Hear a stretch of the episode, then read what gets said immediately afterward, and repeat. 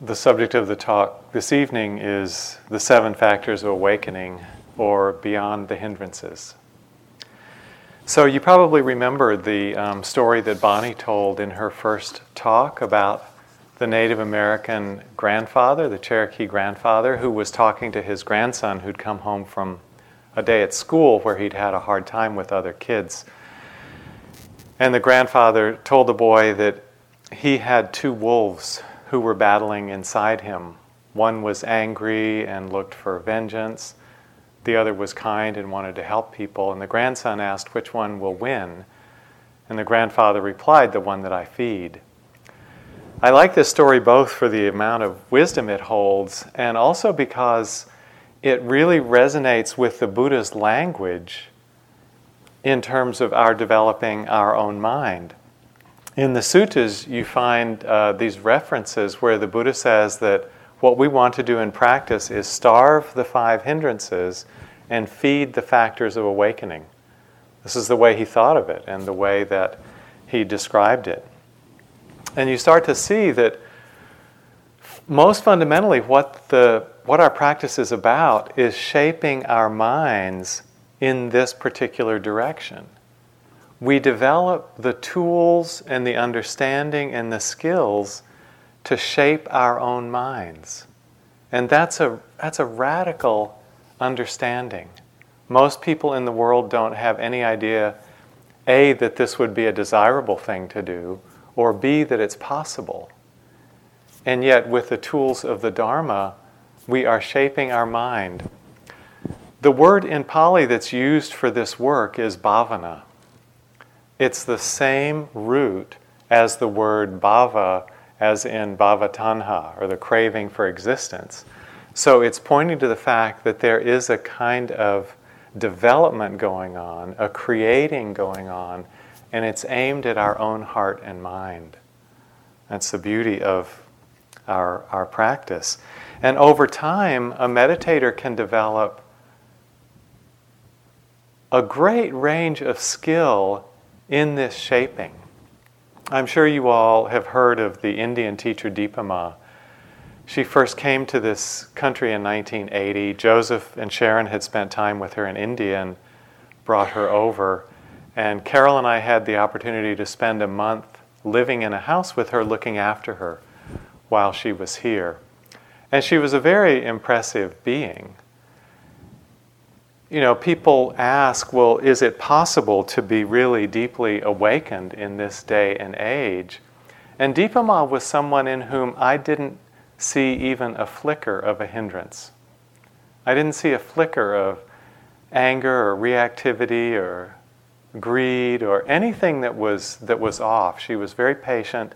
She had a four year old grandson with her who was a little bit of a, a wild being at that time. I remember taking her through department stores, and a grandson whose name was Rishi would be racing out in front and kind of pulling clothes off the hangers and bringing things down from the racks, and they'd be falling in the aisles.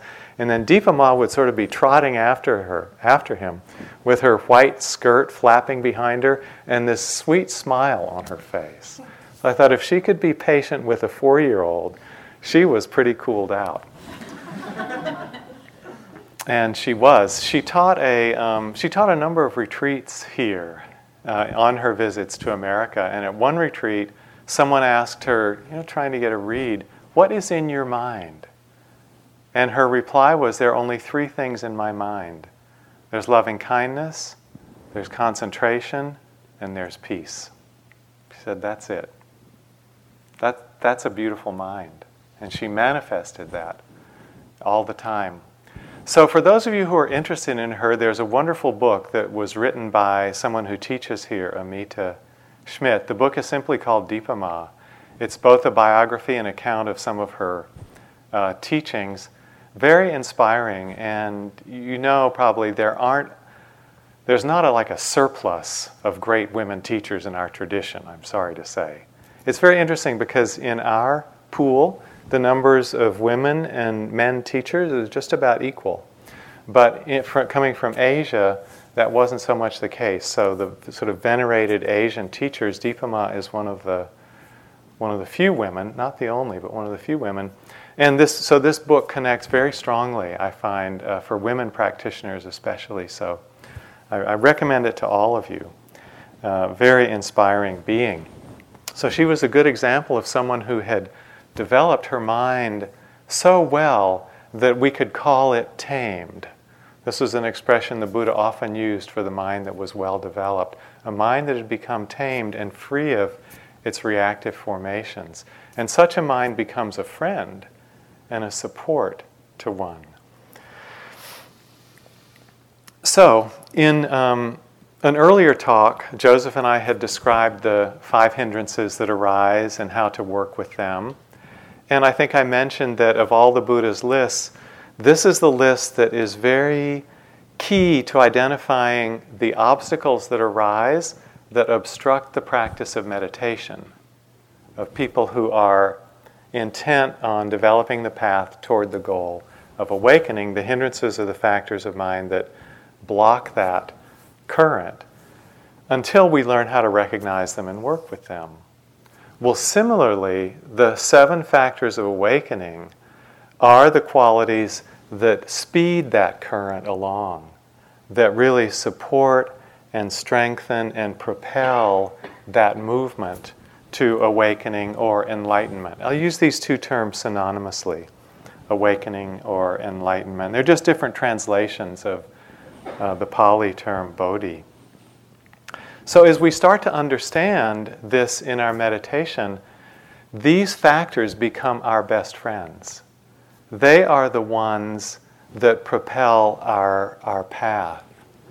Um, you know, you can sort of say that we can't do it through our own will, but as we generate these factors, they do it for us. They carry out the work of moving us toward awakening. This is a quote I mentioned in relation to the hindrances, but I think it, it's worth repeating here. Whoever has been liberated is liberated or will be liberated in the future, all will do so by surmounting the five hindrances that weaken wisdom, by firmly establishing their minds in the four foundations of mindfulness, and by correctly developing the seven factors of awakening. So these seven are, I'm sure you've heard them before, but I'll just list them briefly and then we'll go through them mindfulness, investigation, energy, rapture, tranquility, concentration, and equanimity. The Buddha said of these factors, they lead to awakening, therefore, they're called factors of awakening. Okay? So they do lead there, and they're all described as maturing in release. Maturing in release. That means when we learn how to work with them and strengthen them and build them up, they lead to liberation. That's their destination. They can also be thought of as the factors that are in the mind at the moment of enlightenment. So that when one is perched on the moment of awakening, it's these factors in the mind that create the condition for the mind to open to the unconditioned. The opening to the unconditioned can't happen by an act of will. We can't choose it or dictate it. Um, but what we can do through our practice and through our effort is to bring about these seven factors, grow them up, and balance them. And then such a mind is poised for awakening, poised for insight. So that's our, that's our task. And he also compared these, uh, this, this journey and these factors as like the, um, the rafters that hold up the roof of a peaked house. So, you know, if you like, if you look at the garage that's next to the kitchen, it's got a sort of triangular shaped roof, and that's supported by rafters that go all the way along the length of it, holding up the ridge uh, beam. And the Buddha said, just as all the rafters of a peaked house slant, slope, and incline towards a roof peak, So too, when a practitioner develops and cultivates the seven factors of awakening, she slants, slopes, or inclines to nibbana. So, these factors lead to the unconditioned, lead to awakening. That's their very nature. The seven factors were described by the Buddha as being sequential. In other words, one leads to the next, leads to the next, leads to the next. So that's the way I'll explain them tonight. But we also understand that any of the seven factors will support the others. So it's not just a sequential development, but they, are, they also, it's sort of circular in a way. They continue to help each other. And it's not that one has to develop one fully before one even begins to develop the next. But I think this sequential understanding is a helpful one to see their relationship. So the first factor is mindfulness it not only starts the chain, but it also serves as the one that keeps them in balance. The next three are called arousing factors or energizing factors. So these are investigation, energy, and rapture. They're all factors that pick up the energy. The last three are calming factors calm, concentration, and equanimity. So they balance the rising of energy and bring in the sense of calm. And the overall balance is that one wants the energizing factors and the calming factors to be roughly equal. This is why you'll hear us say in the meditation instructions find the balance of mind that keeps you tranquil and alert. The alertness represents the energizing factors, and the tranquil represents the calming factors. And we suggest finding it in the body because that expresses it in the mind. So, let's go through uh, some of the factors. Mindfulness, we've talked about a lot. I don't want to spend a lot of time on it tonight. I do want to repeat, or at least paraphrase, a definition that Andrea gave early on in the retreat in her first talk on mindfulness. And that a simple way to re- remember what it is and therefore also how to practice it. And may, I may be paraphrasing her, but it was very close to the way I think of it also. Mindfulness is understanding what our experience is in the present moment. Or you could say mindfulness is knowing what our experience is in the present moment. And put that way, it's a very simple thing to do. We just look in the moment, what's our experience, and when we know it, that's mindfulness.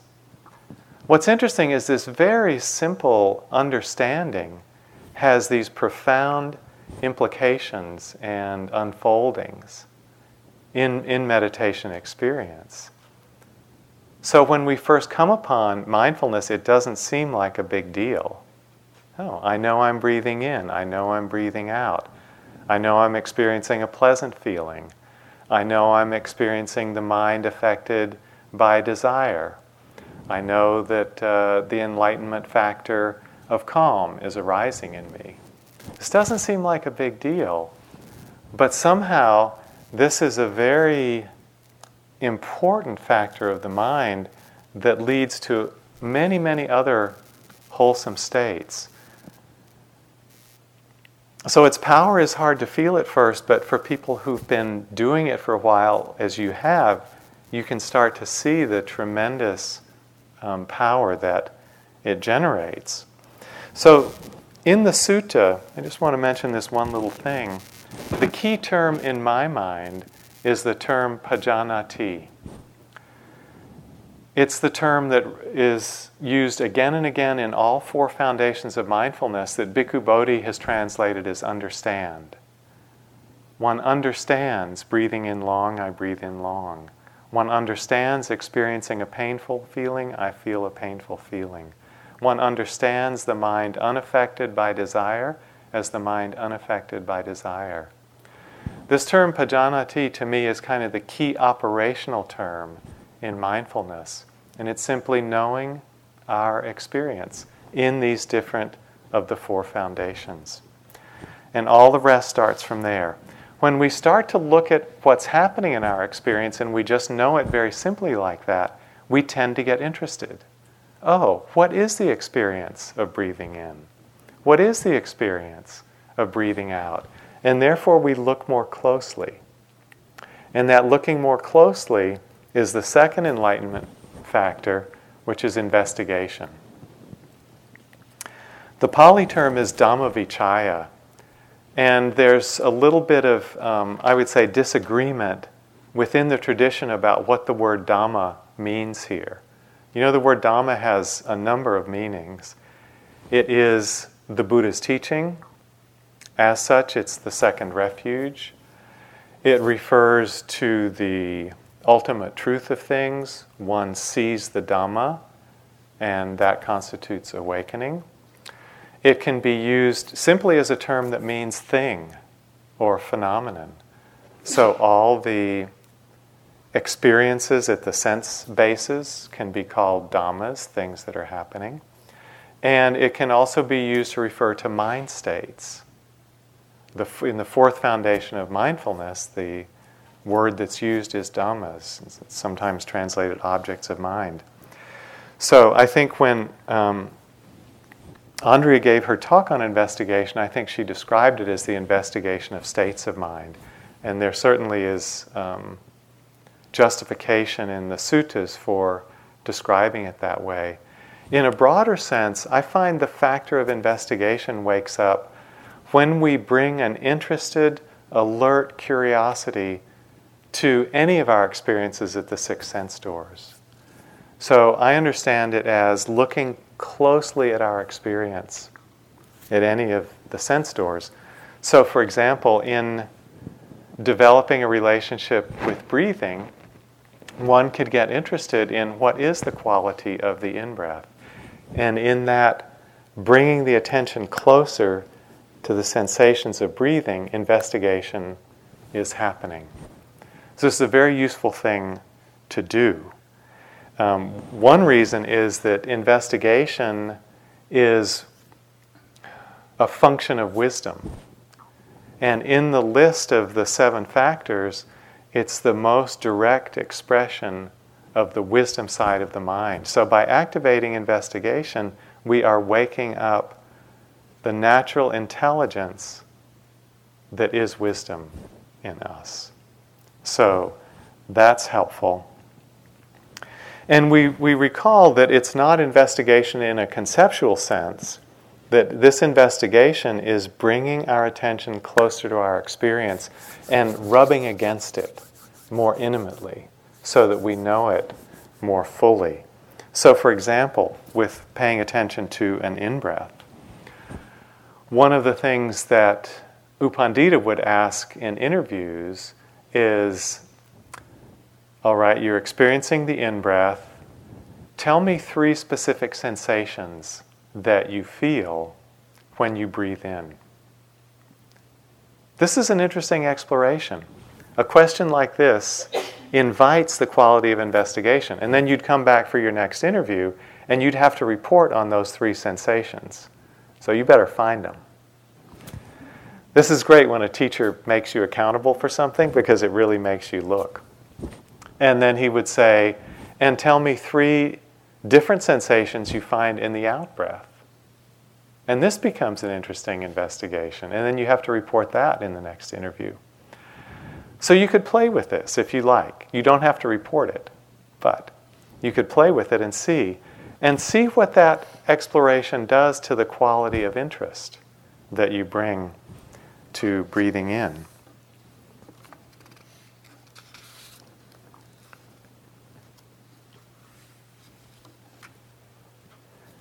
So we notice when we get interested in something that it makes the mind more alert and bright. And sometimes that interest comes quite naturally. I was sitting at home, I think it was uh, two weeks ago, and I was preparing a talk. I think it was a Sunday afternoon. And all of a sudden, two deer appeared in the grass outside the cottage where I'm staying. And one of them was acting like I had never seen a deer before. It must have been born this year. The other one was older and doing sort of regular deer things like grazing. Basically, deer spend their lives grazing. But this younger deer was what doing what I could only call gambling. Something that lambs do in the spring after they've been born. It was running around after the other deer, kicking up its legs and sort of jumping for no apparent reason other than the joy of expressing its bodily delight. And so it was kind of running back and forth, and the older deer was just keeping its head down and eating the grass. And as I watched them, my whole energy and attention went into seeing those deer, you know, especially the younger one. I must admit, I had a fondness for the younger one. And that's what happens when we get interested. Our attention collects around that experience. If we can get interested in the process of our body and mind, our attention will collect around that and the mind will get bright and alert. So, this is part of the increase in energy which leads into the next enlightenment factor, which is energy. So, the interest of the investigation tends to bring up energy. The Pali term here is virya. This is the root, basically, of effort. So it's sometimes called effort, or it's sometimes called energetic effort. Other aspects of this third factor are expressed, other synonyms, as strength, courage, ardor, or my current favorite, enthusiasm. When we have enthusiasm for our practice, this is the kind of inward state of virya. The root of the term uh, comes from the Pali word vira, which means hero, or in the feminine it would be heroine. And it's actually the same root as the Latin for virile. The English word virile comes from a Latin word, basically the same root as vira. This is a particular kind of energy, though. It's not just random physical energy, it's energy that's directed toward the path or you could say toward our meditation. Again, this is from the Buddha. Energy is aroused for the abandoning of unskillful states and the development of skillful states. One is strong, firm, not shirking from the responsibility of cultivating skillful states. So when we tune into Virya, there's kind of the understanding that the journey we're on is a heroic kind of journey. And the energy that we are putting into it is a heroic kind of energy. You know, and having watched you all practice so sincerely for almost four weeks now, I'm really struck by this heroic quality and the courage and the enthusiasm and the ardor that you display in keeping to your practice even when things aren't easy. I really feel that in the interviews, and it's moving and inspiring. So it Virya, uh, the, the effort, the ardor for practice comes out of our motivation, our aspiration, of course. And you see it in worldly terms also, although it has, you know, it has a different feeling here. But in worldly terms, there's a lot of effort going into worldly pursuits. Like I think about sports as one area where it's really easy to see. I'm a fan of tennis, and um, I really loved the generation about 10 years ago where um, Andre Agassi and Pete Sampras were sort of leading the men's games, and I liked both of them in different ways. But Agassi was working with this very determined trainer from Las Vegas you might have said he was a Sayadaw U Pandita of the tennis world. and he would have Agassi run up the hills around Las Vegas until he became so exhausted that he threw up. And he'd have to run every day until he got that tired, It got brought that edge to that edge of what he could sustain. And I think about professional bike riders also. I, I like to watch a little bit of the Tour de France in the summer and it is amazing what those people do. They ride for basically a month, full out every day. And one of them said that every time they get on a bike to race, they understand that they're going to be going through eight hours of nonstop pain. And they push their body through all these uphills and downhills and flat stretches absolutely as fast as they can go for about eight hours a day. And at the end, they are close to passing out. Some of them pass out when they reach the finish line. So I think about that level of virya that's being put in just for fame and fortune. And then I think, well, we're after something much more important, right? We're after the purification of heart and mind. So, in one three month course, Virya that I sat, Virya was really being emphasized. And the basic instructions were that one should sleep for four hours a night and do sitting and walking most of the rest of that time. So when I went in for my interview every day, and I was seeing Joseph and Sharon at that point, I would report every day how many hours I sat, how many hours I walked, and how many hours I slept. So, again, with the accountability, I thought I better work at this. And I wasn't used to sleeping just four hours a night. I was used to more like six on retreat. So I couldn't just do that overnight, but little by little, I worked my sleep down.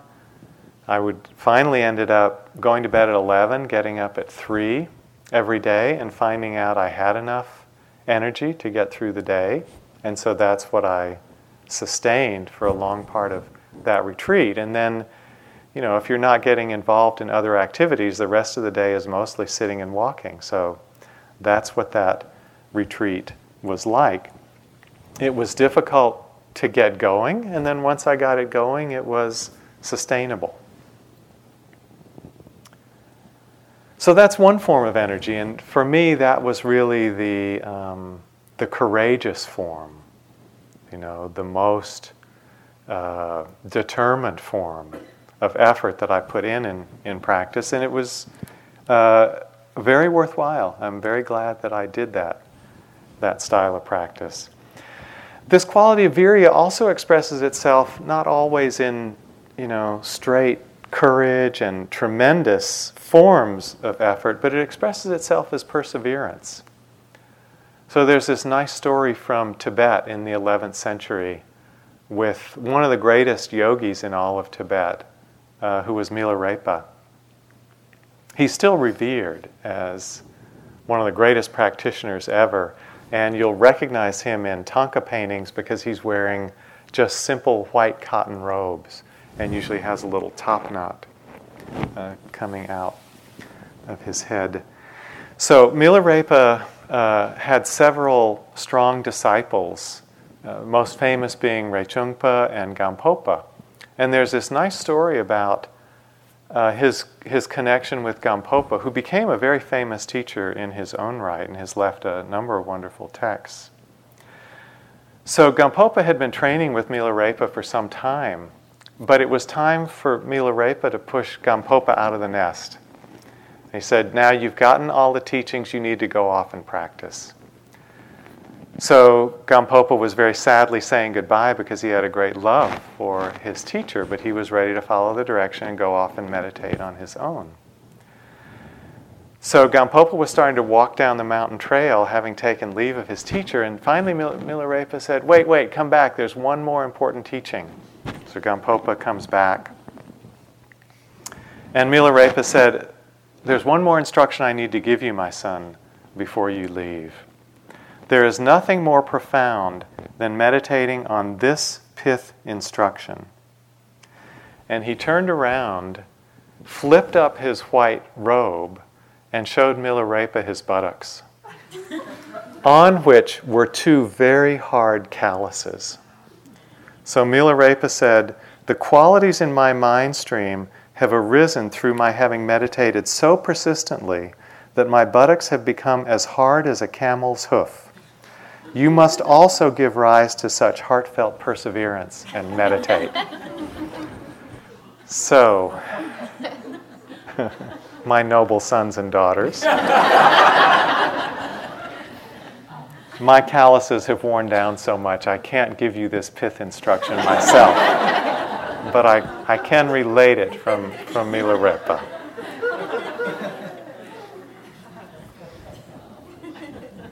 So sometimes this, you know, this quality of heroic effort seems daunting, but if we just think about it as moment after moment after moment, then it seems more doable.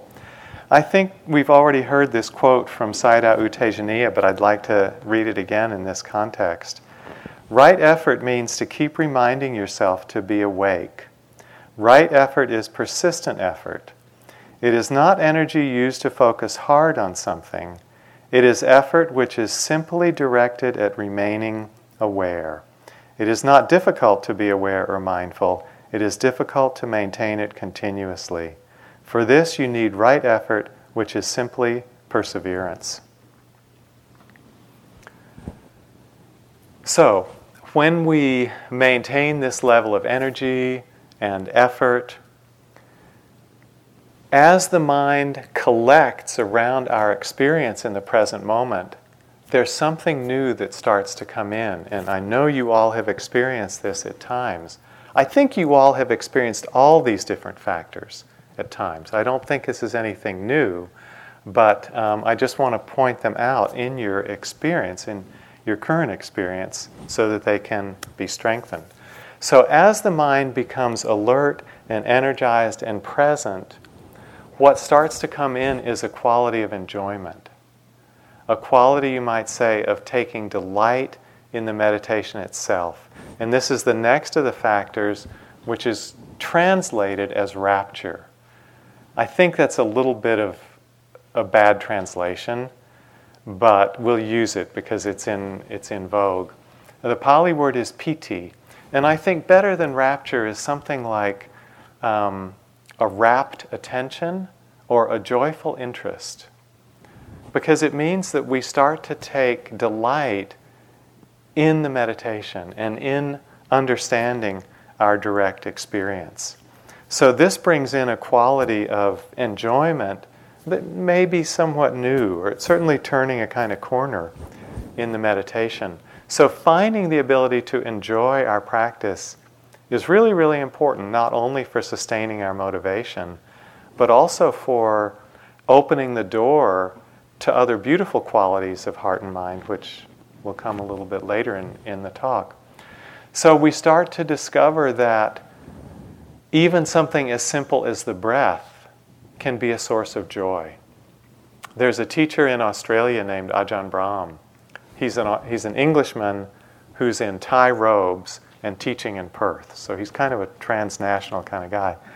Um, but he stresses this a lot the importance of joy in meditation. And he, he urges his students to find within their practice the beautiful breath he teaches a lot around relating with the breath.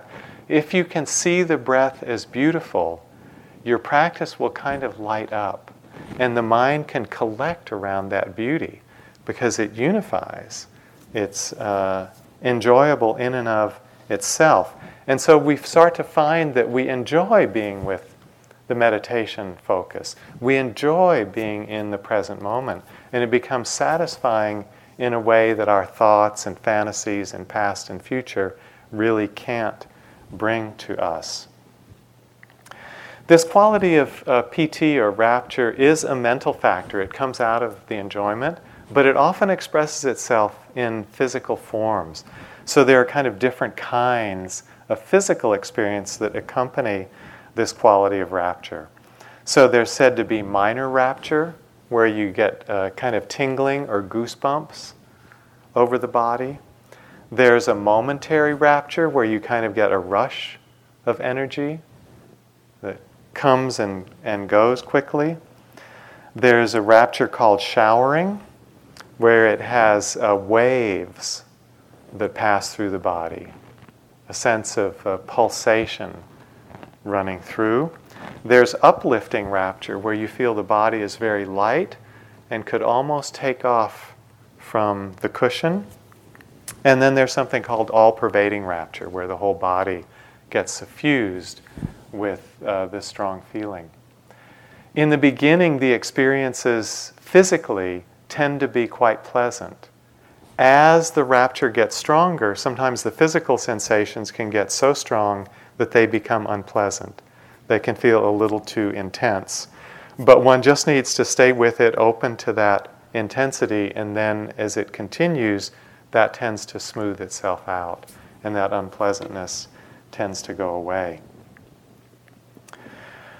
Rapture is one of the factors connected with strong concentration, which we'll get to later.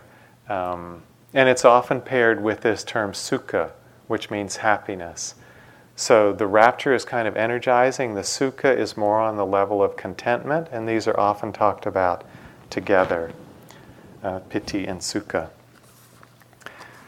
Then, because this uh, mind state brings us into a certain enjoyment in the present moment, the present moment becomes more fulfilling. We start needing to go out less and less into past and future or thoughts and fantasies to try to get satisfaction or pleasure. Our real pleasure and fulfillment starts to be found in the present.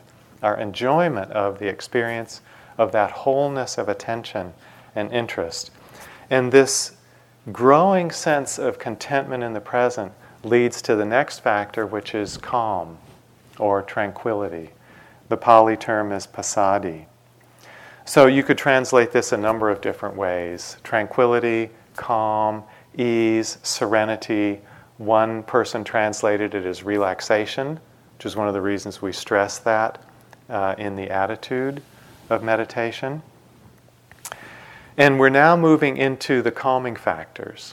So the qualities of investigation, energy, and delight are arousing. They tend to bring up energy. And now we're moving through the doorway of contentment in the present into the pacifying factors. So calm is the first of these. So we start to feel that calmness not only in the mind, but the body starts to calm down. Often, when the mind has been restless, the body is also stirred up. If there are lots of emotions, the body will be stirred with those emotions also. As the mind starts to calm, the body also starts to calm down. So we start to settle into the present moment more without so much desire or aversion. There's not so much agenda for something to happen because we're finding some contentment there's not so much struggle with aversion because mind and body are calming more. And thoughts aren't uh, assaulting us as strongly as they did before. And the feeling is, uh, you know, early days and weeks of the retreat, sometimes early years of meditation practice, are really dominated by the hindrances, can be dominated by the hindrances. And when we first touch this period of calm, it's a little like what, what is this? It's so unknown, it's so kind of foreign to us at first.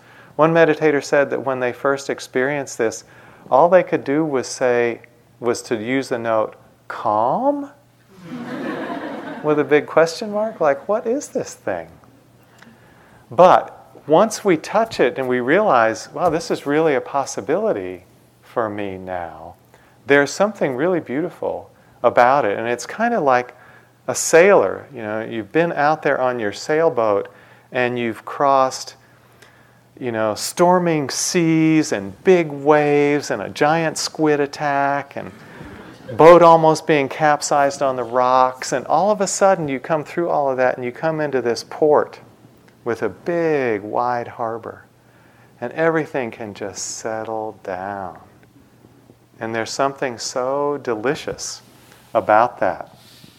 Emily Dickinson pointed to this in a, a poem called Wild Nights, but she's describing the other side of this. And it's, it has this sea going metaphor in it, which I think you'll, you'll get. Futile the winds to a heart in port. Done with the compass, done with the chart, rowing in Eden I'll read that again. Just get futile. It means useless. It's a little odd word. If you're not a native English speaker, it means useless. Futile the winds to a heart in port, done with the compass, done with the chart, rowing in Eden. That just expresses this kind of peace where we've been battling for so long, and now all of a sudden we get to float for a while in this calm, safe, broad harbor place. This is where the, the experience of meditation starts to reveal this natural peace and ease in the mind. We start to trust that this is something that we can come back to again and again. We start to understand that if we don't stir it up, that is where the mind settles. And of course, we'll keep stirring it up again and again with the hindrances, with thoughts, with emotions, and so on. But we understand that there is this natural peace. This is an instruction that Ajahn Amaro, uh, who's a British monk, abbot of Amaravati, uh, likes to give in, in retreats after a few days have gone by. He says, Rest in the natural peace and ease that is the natural peace and ease of mind and body, and then pay attention to whatever disturbs that. It's a beautiful instruction. Rest in the natural peace and ease, and then pay attention to whatever disturbs it. So, this is this natural peace is some of what we're looking for through Dharma practice, through meditation practice. There's something very satisfying about it. It's a temporary state at this point. So we know that it's not going to last, but there's something satisfying that for me has always drawn me to go further. It's like, wow, this is possible. How much more peace is possible? That's been a pull for me all along uh, the way in my meditation. So, one of the things that can happen when we meet this calm is not knowing what to do with it. And the main instruction is just to let yourself feel that the way you feel any state of mind. So you can kind of rest in feeling the calm and knowing it, understanding this is the mind affected by the factor of calm. We know it's temporary, and yet we can experience it. Sometimes in this Western culture, we are so used to intensity that we think if intensity isn't happening, we're half dead, or we're missing the boat, or it shouldn't be like that. So, calm isn't an intense experience, and sometimes we think this is not enough, you know, this is not sufficient. It reminds me of that, that cartoon by Gahan Wilson. You know, he did a whole series on uh, Zen Zen monastery, the Zen monastery cartoons. So in this one, the cartoon is of two monks sitting side by side in the meditation hall, and one is older and one is younger. And the older monk is leaning over and whispering something to the younger monk. They're not supposed to be talking, but he's just whispering. And what he's saying is the caption nothing happens next. This is it. So that might be sometimes what we feel when we hit this patch of calm. What's supposed to be happening now? Nothing happens. This is it. So sometimes boredom can come up at that point because there's a neutral experience. So it can be helpful to note the neutral feeling tone of calm. Can be helpful to generate interest. Interest is the antidote to boredom. And the interest can come out of the investigation which is the second awakening factor. But soon we learn to appreciate, really appreciate, the presence of calm. It is really one of the great blessings of the path, and it's the foundation of contentment in our practice and in our life. One of the quotations I love from the Dhammapada was uh, the Buddha saying that peace is the highest happiness. And this is a literal translation. He didn't say the unconditioned or enlightenment or anything. He said peace. The word used is santi, which in Sanskrit is shanti, which is the name of the house that some of you are living in. Peace is the highest happiness. This is a very interesting comment on human psychology. Because our culture does not generally hold this as its highest value. It holds stimulation, entertainment, gratification, sense pleasure, enjoyment, whatever else you can think of as its highest form of happiness. But the Buddha said peace is the highest happiness. It's very interesting when we start to understand the truth of this in our own experience.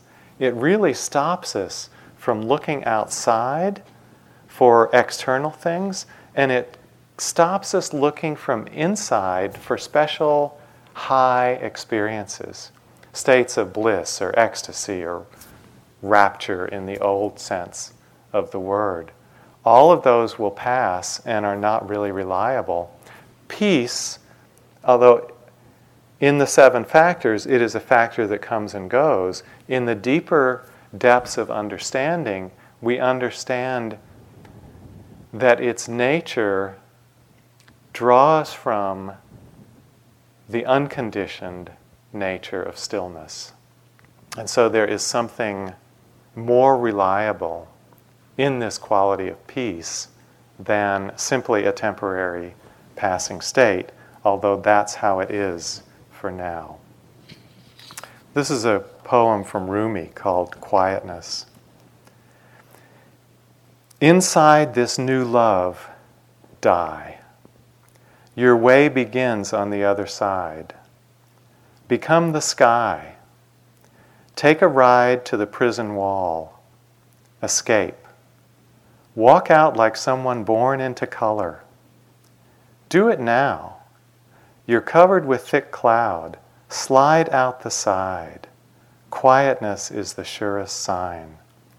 Your old life was a frantic running from silence. The speechless full moon comes out now. So, this quietness and the trust that we feel from that leads into the next factor, which is concentration. Concentration is the greater collectedness of that calming mood where the mind can simply relax into itself. Relaxation, again, is the key to the deepening of concentration. Concentration is not brought about through strong forcing effort, but by trust and relaxing in a sense of ease and allowing. Concentration is a little misleading as a term because in the West it has a particular meaning. When we use it in the West, we say concentrate, we mean to focus our attention narrowly on one part of what we're doing. It's like, I'm trying to focus on my homework, please don't distract me with the television. Again, it's not a translation I like very much, but we're kind of stuck with it because it's so widely used, so I'll use it as concentration.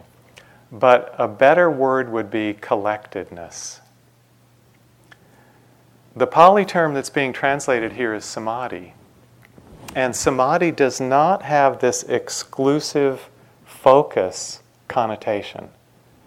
Samadhi is not about bringing the mind to only one point and ignoring everything else. Samadhi is about the whole psyche that has become collected in the present moment. Some of this confusion exists because bringing the attention down to one point can be a way of collecting the mind in Buddhist meditation. But it's not the only way, and that narrow focus is not intrinsic to the experience of samadhi. So, samadhi refers to the mind that has become collected. It is not primarily about attention on a narrow focus. I love this description from Ajahn Sumedho. Uh, one of the synonyms that's often used for concentration is ekaggata, which literally means one pointed. So Ajahn Sumedho defines one pointed as the one point that includes everything. That's a nice way of blowing open the narrowness. The one point that includes everything. So, what's the one point that includes everything? How about here and now? The one point that includes everything is the present moment, one way of understanding it. Anyway, so when the mind is collected like that, it has a, a great power. And you felt that a number of you have described this in interviews, and I know all of you have touched this at different points. When the mind comes together, it is steady. It's, you know it because it stays in the present moment for a while. Not forever, but it stays for a while. And as it abides in the present moment, it's not thrown off its present momentness by a passing thought or an unpleasant sensation or a little bit of stirring of one emotion or another, but it keeps its collectedness, and that makes it strong. This coming together of the mind's energy makes it strong, steady, stable, unified, whole. All these are really beautiful um, qualities of the concentrated mind. I'm sure you know how different teachers transmit different kinds of energy. And one of the most dramatic examples that I saw was uh, Thich Nhat Hanh, the Vietnamese master, who came uh, to Spirit Rock a few times before we had built our retreat center. We still had a big open uh, hillside that was a natural amphitheater. So we built a speaker's platform for Thay at the bottom of the amphitheater and then there were about 2,000 people spread out on the hillside and a loudspeaker system so we could hear his, hear his teachings. And he has an amazing presence if you've ever met him and been around him. For me, he had a kind of stillness that I hadn't felt in any of the other teachers that I'd been with, and it was a stillness that radiated. His body language is very still, his mind is very still, his words come out very composed. And as I, I sat there on the hillside listening to him and hearing him speak, I felt like he was basically casting a samadhi spell on all 2,000 people. And you could just kind of feel everybody just settle into the stillness of his being. So this is the quality of concentration. It has, it has a couple of benefits. One, it feels whole, it feels healing, and it feels good. So it brings an immediate benefit of a sense of well being and strength and confidence.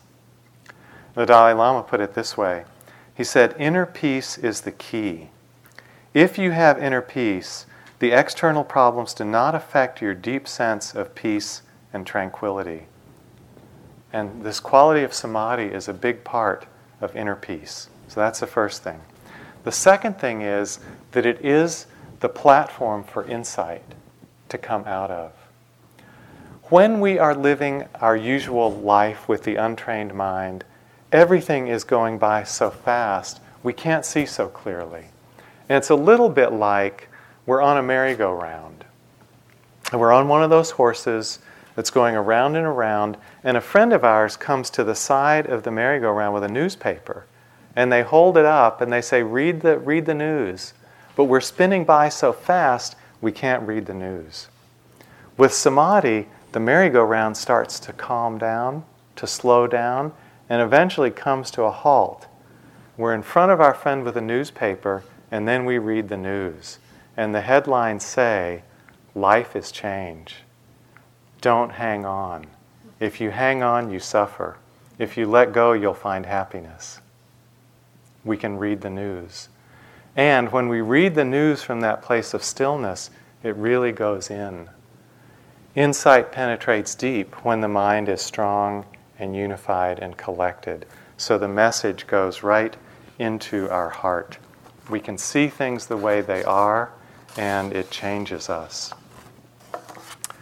So, concentration brings the mind into this state of wholeness, peace, stillness, and receptivity. And because of the strength of that kind of mind, it opens into the seventh factor, which is the factor of equanimity, upekkha, which Bhante talked about a couple of weeks ago.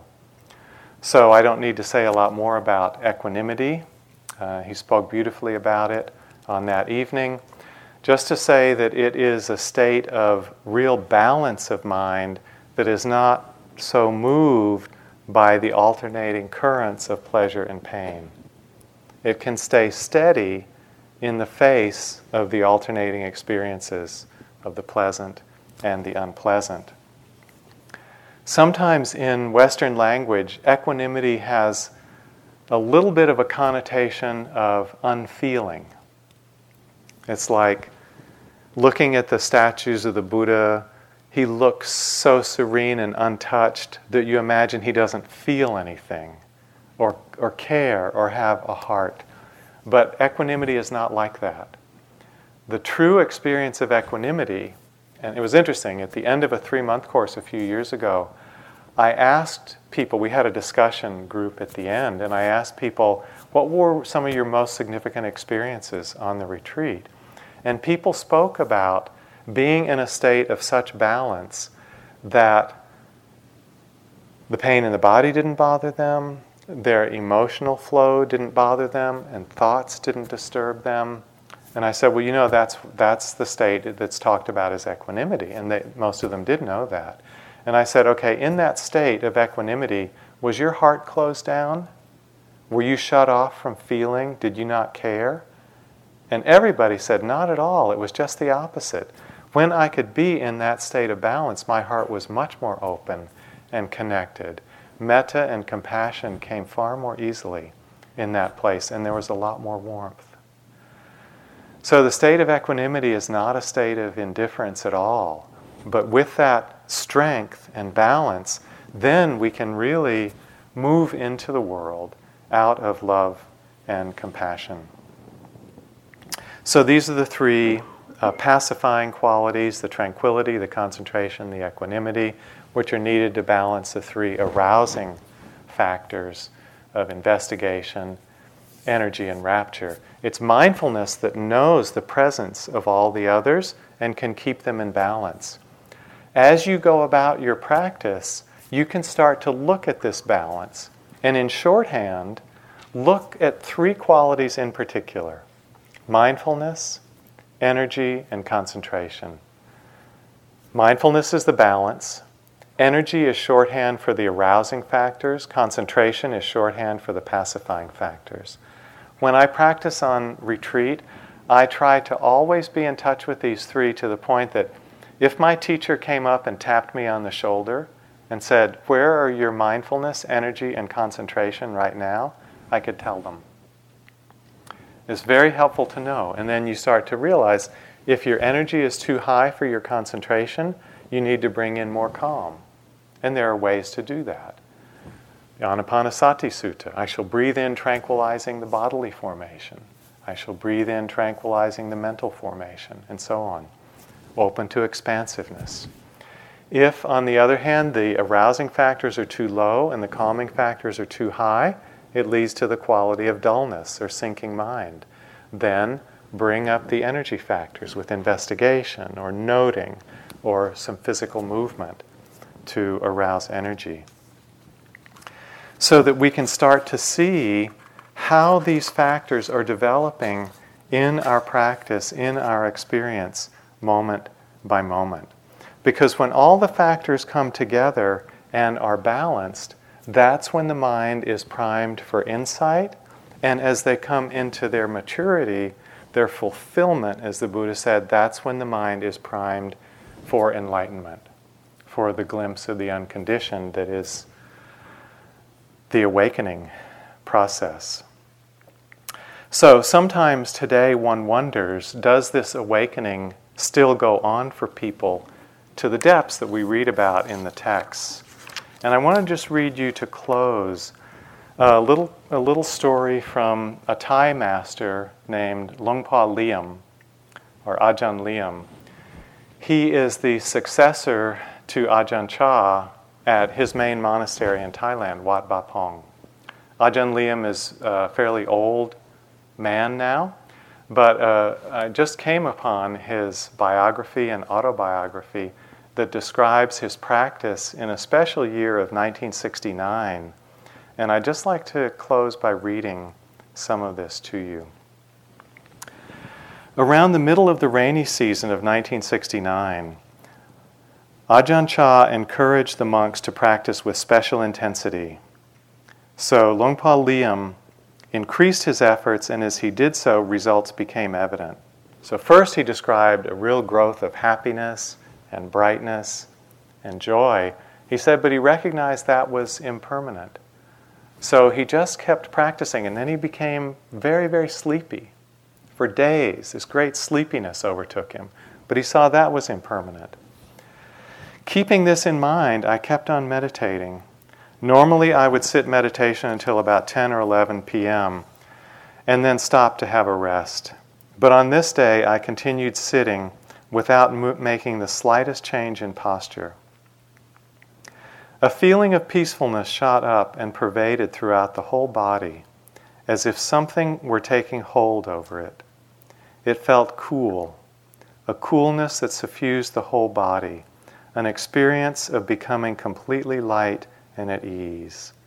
Cool, peaceful, quiet, and still. The only experience left was that of utter peace and stillness. It feels like there are no sankharas or proliferations of the mind now. All the suffering that arises with kilesas that had bothered me before, the attraction to the other sex, or all kinds of ambitions that I had before, they all disappeared. This is the kind of peace and tranquility that arose. There isn't anything to be concerned about as far as how any other things exist. As concerns dukkha, I don't know what that is like. Questioning myself about dukkha, there wasn't any. And the experience of this feeling has lasted on continuously all the time since then. There has been no change all the way up to the present day. This same state still lasts on, and it has been stable, continuous, and without change. So let's just sit for a minute together.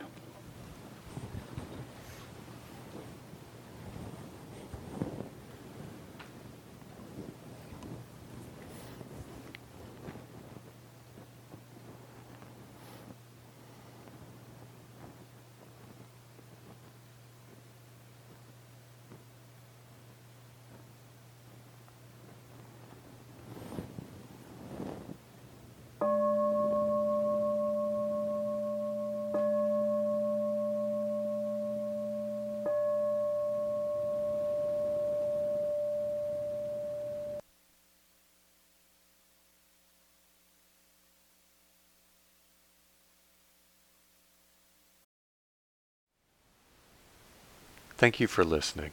To learn how you can support the teachers and Dharma Seed, please visit dharmaseed.org slash donate.